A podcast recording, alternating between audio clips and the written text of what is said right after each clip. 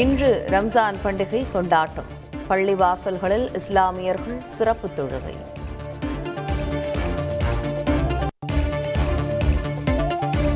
தமிழகத்தில் 2 நாட்களுக்கு வழக்கத்தை விட 3 டிகிரி செல்சியஸ் வரை வெப்பம் அதிகரிக்கும். சென்னை வானிலை ஆய்வு மையம் தகவல்.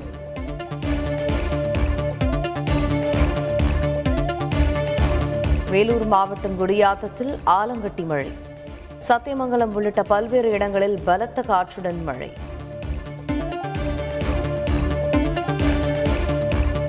கோடிக்கணக்கான இந்தியர்களின் தலைமையில் இந்தியா புதிய உச்சங்களை தொடும். ஜெர்மனியில் வாழும் இந்தியர்கள் மத்தியில் பிரதமர் மோடி பேச்சு.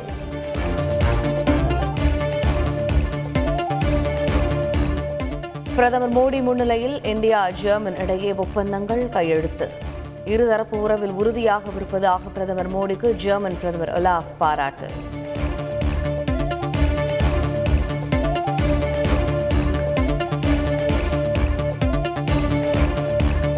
யுக்ரைன் போரால் அதிகரித்த விலையை கட்டுப்படுத்துவதற்காக பல நாடுகளுக்கு நிதியுதவியை அளித்துள்ளதாக பிரதமர் மோடி பெருமிதம். அமைதிக்காகவே இந்தியா உறுதியாகவிருப்பதாகவும் கருத்து.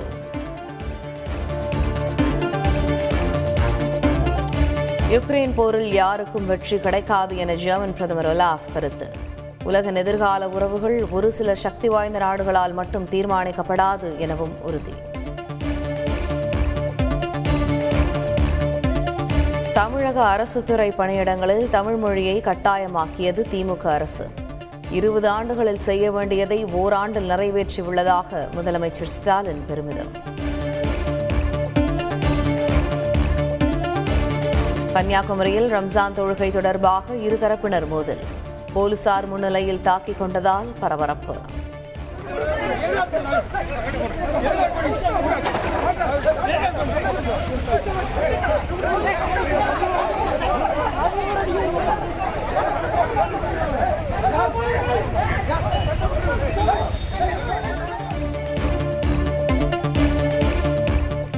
நூல் விலை உயர்வை கட்டுப்படுத்த கோரி 16 முதல் 21ஆம் தேதி வரை வேலை நிறுத்தம்.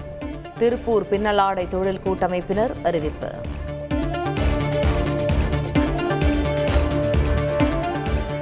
ரத்து செய்யப்பட்ட தேர்வுக்கு மதிப்பெண் சான்று வழங்க கோரிய மாணவியின் வழக்கு தள்ளுபடி. தேர்வை நடத்தாமல் மதிப்பெண் சான்றை வழங்க முடியாது என சென்னை உயர்நீதிமன்றம் கருத்து.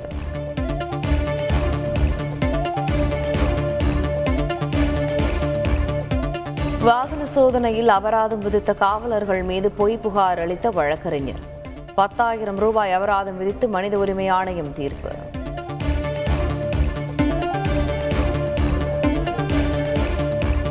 தாழ்தள பேருந்து கொள்முதலுக்கான டெண்டர் நடவடிக்கைகளை தொடங்க அனுமதிக்க வேண்டும். தமிழக போக்குவரத்து துறையின் சார்பில் சென்னை உயர்நீதிமன்றத்தில் மனு.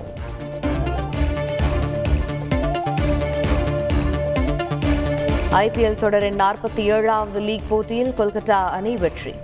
7 விக்கெட்டுகள் வித்தியாசத்தில் ராஜஸ்தானை வீழ்த்தியது.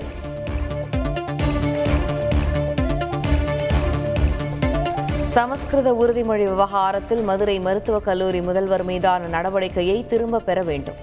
முதலமைச்சர் ஸ்டாலினுக்கு தமிழ்நாடு அரசு மருத்துவர்கள் சங்கம் கடிதம்.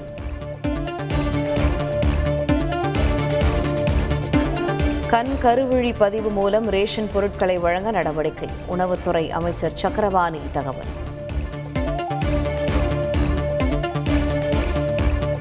திருச்சி விமான நிலையத்தில் 951,000,028 செலவில் கட்டிடம் அடுத்த ஆண்டு ஏப்ரல் மாதத்திற்குள் தயாராகும் என விமான போக்குவரத்து துறை அமைச்சகம் தகவல். தமிழக மீனவர்கள் வழி தவறித்தான் இலங்கைக்குள் வருகிறார்கள். இலங்கையில் தமிழக பாஜக தலைவர் அண்ணாமலை பேச்சு.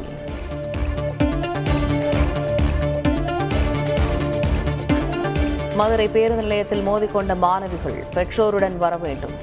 பொதுத் தேர்வு எழுதுவதற்கு அதிகாரிகள் நிபந்தனை.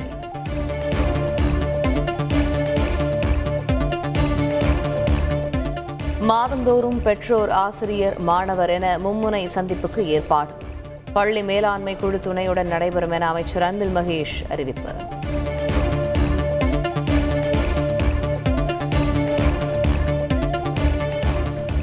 வருகை பதிவேடு விவகாரத்தில் மருத்துவ மாணவி மீது தவறு இல்லை. ஒரே நேரத்தில் 10 நாட்களுக்கு கையெழுத்திட்டதாக எழுந்த சர்ச்சையில் சென்னை ஸ்டான்லி மருத்துவமனை விளக்கம்.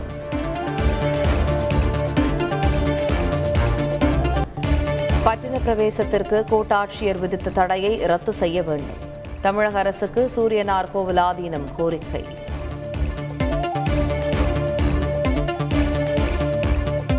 மதுரை அருகே 48 கிராமத்தினர் பங்கேற்ற கோவில் விழாவில் ரகளை. கஞ்சா போதையில் கத்தியில் தாக்குதல் நடத்திய இளைஞர்.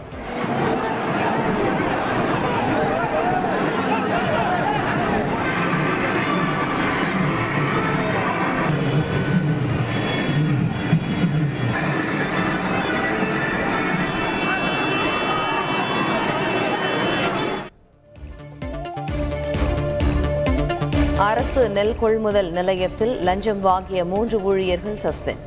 காஞ்சிபுரத்தில் அமைச்சர் சக்கரபாணி அதிரடி நடவடிக்கை.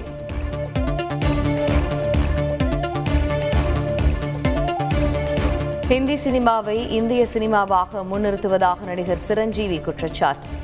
NTR, சிவாஜி கணேசன் போன்றவர்களுக்கு உரிய மரியாதை அளிக்கப்படவில்லை எனவும் வேதனை.